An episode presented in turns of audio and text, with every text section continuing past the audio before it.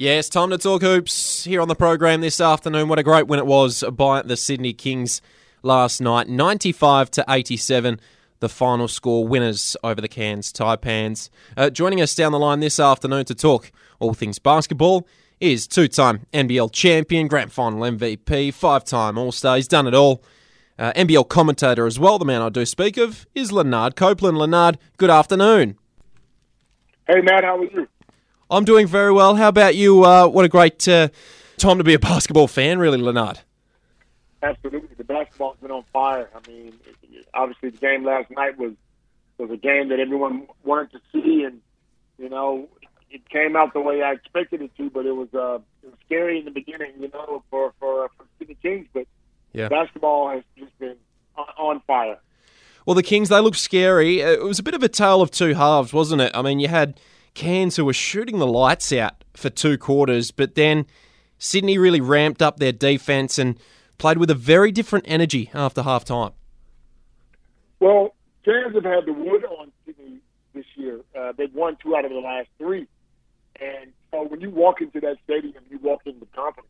You know you got a chance. I mean, you know, yes, the Kings are in first place, and everyone's a little bit uh, afraid of them, but Cairns were walking in there thinking they could get a win and even though they were they were they were injury prone with you know McCall being out and Pinder being out, they found ways of winning and have that kind of confidence. You know, is just. Uh, looks like we've lost Leonard. So, uh, what we're going to do is we're going to go to a very quick break here on Sports Drive this afternoon and return on the other side. Hopefully, all things are well, and Leonard will be back with us. You're listening to Sports Drive on 91.3 Sport FM. You're listening to Sports Drive on 91.3 Sport FM. Yeah, welcome back to the show. You're listening to Sports Drive for Retrovision and Southside Volkswagen. Glad to have you here with us on 91.3 Sport FM, Perth's sports leader. Uh, we've got Leonard Copeland, two time NBL champion, back up on the line now. Uh, Leonard, just before the break, we were talking about last night's game and how the Sydney Kings were able to really turn things around in that second half. They did. You know, like I said before, um, Cairns have the wood on, on Sydney. They they were one of the only teams that, that had a lot of a lot of confidence coming in there. So, and although they, they were injury prone with with, with uh, McCall and Pinder being out, they found ways of winning, and they've had success with those guys being out. So they weren't shot. So Sydney hadn't played in 10 days, so they're sitting there waiting to play while Kansas played, you know, a playoff game against the Perth Wildcats and going on to win. So it was, uh, they were ready. They were ready to go. But then, I don't know what happened that second half. Must have had a word or a, a couple of words hmm. at that time. And they, you know, like you, like you said, they they flipped the switch. I mean, to score 59 points in the first half and then to check them down to 28 points was an amazing feat. And if they're able to turn that on with anybody, you got to you got to pick them as, as being the number one favorite. You do, uh, Xavier Cooks. Let's talk about him. I mean, because he came to play, didn't he? You, you could you could see almost before the game had even started, he was locked in. Uh, he put up 27 points and 14 rebounds, and really showed us why he was the MVP this season. Absolutely. I mean, I've, I've been a fan of these guys all year long. I've been talking about him being on the Bomber squad and and being uh, an MVP because of what he brings to the table. Rarely do you find a guy that that is that good that you don't have to run a play for. I mean, I, I played this game a long time, and, and Lindsay had to run plays for me for me to get a shot off, but he he just found a way to get that ball and get it down the court and, and score at ease you know, he rebounds well. He, he plays defense well. Uh, and he, he basically put them on his back last night. And, and again, 27-14.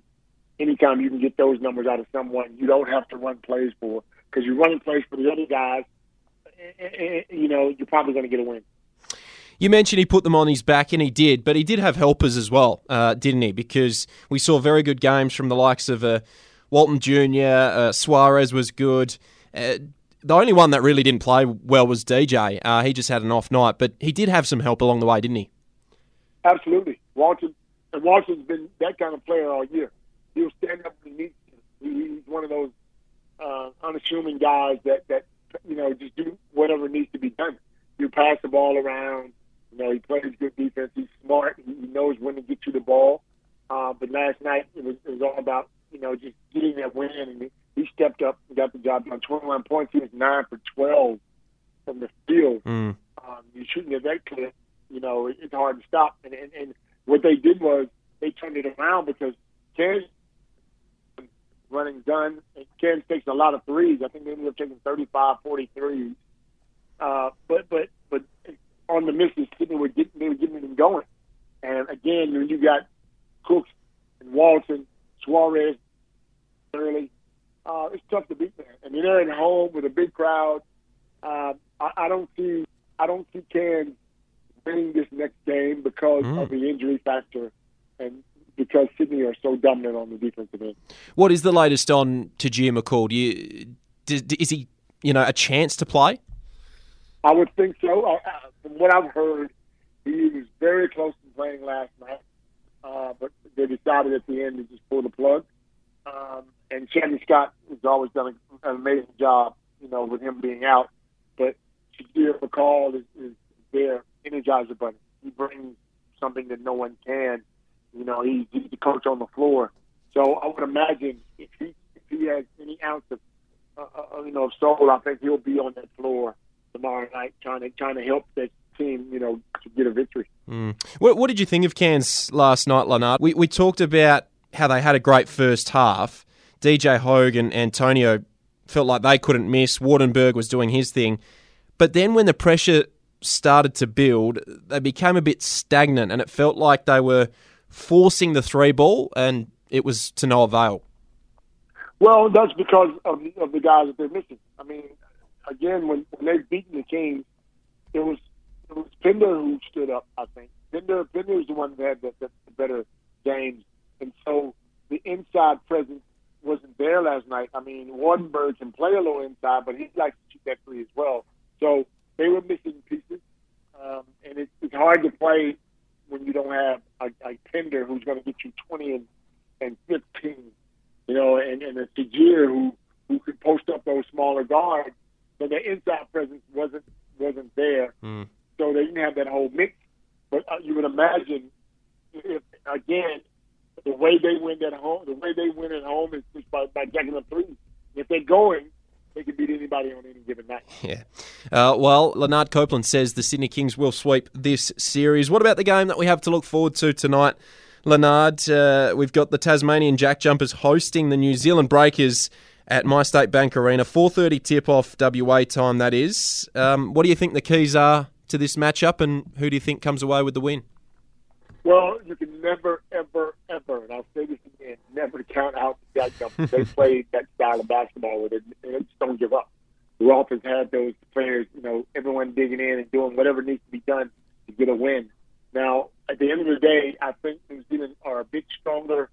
Uh, they, they, they have a better bench. Mm. They play probably better defense, and it was evident in the game they played the other night. Um, it just depends on who's playing for them. If, if Barry Brown Jr. is available and he's playing, and guys are not Brantley and those guys are knocking down shots, then I would imagine New Zealand is probably a bit stronger. But again, I'm going to say this: they don't, don't Jack jumpers at home. You cannot count these guys out. They made it all the way to the grand final last year uh, with a team that no one thought would ever make it. So they have that blood. They have that kind of blood running through their veins. They, don't give up. So again, I'm hoping for a, a close game tonight just to see what happens. But again, if I had to bet, I'd say New Zealand would get the win, and you'd probably see Sydney and New Zealand in the grand final. All right. Well, uh, plenty to look forward to. That game coming up at 4.30 this afternoon. Leonard, uh, a big thanks to you for joining me here on the program this afternoon. Before I do let you go, where can we find you doing your best work? The Jump. You're doing great work with the NBL. Where can we find you? Uh, you find me on the jump every Wednesday night at 8.30. I also have a show called Kane and Coates.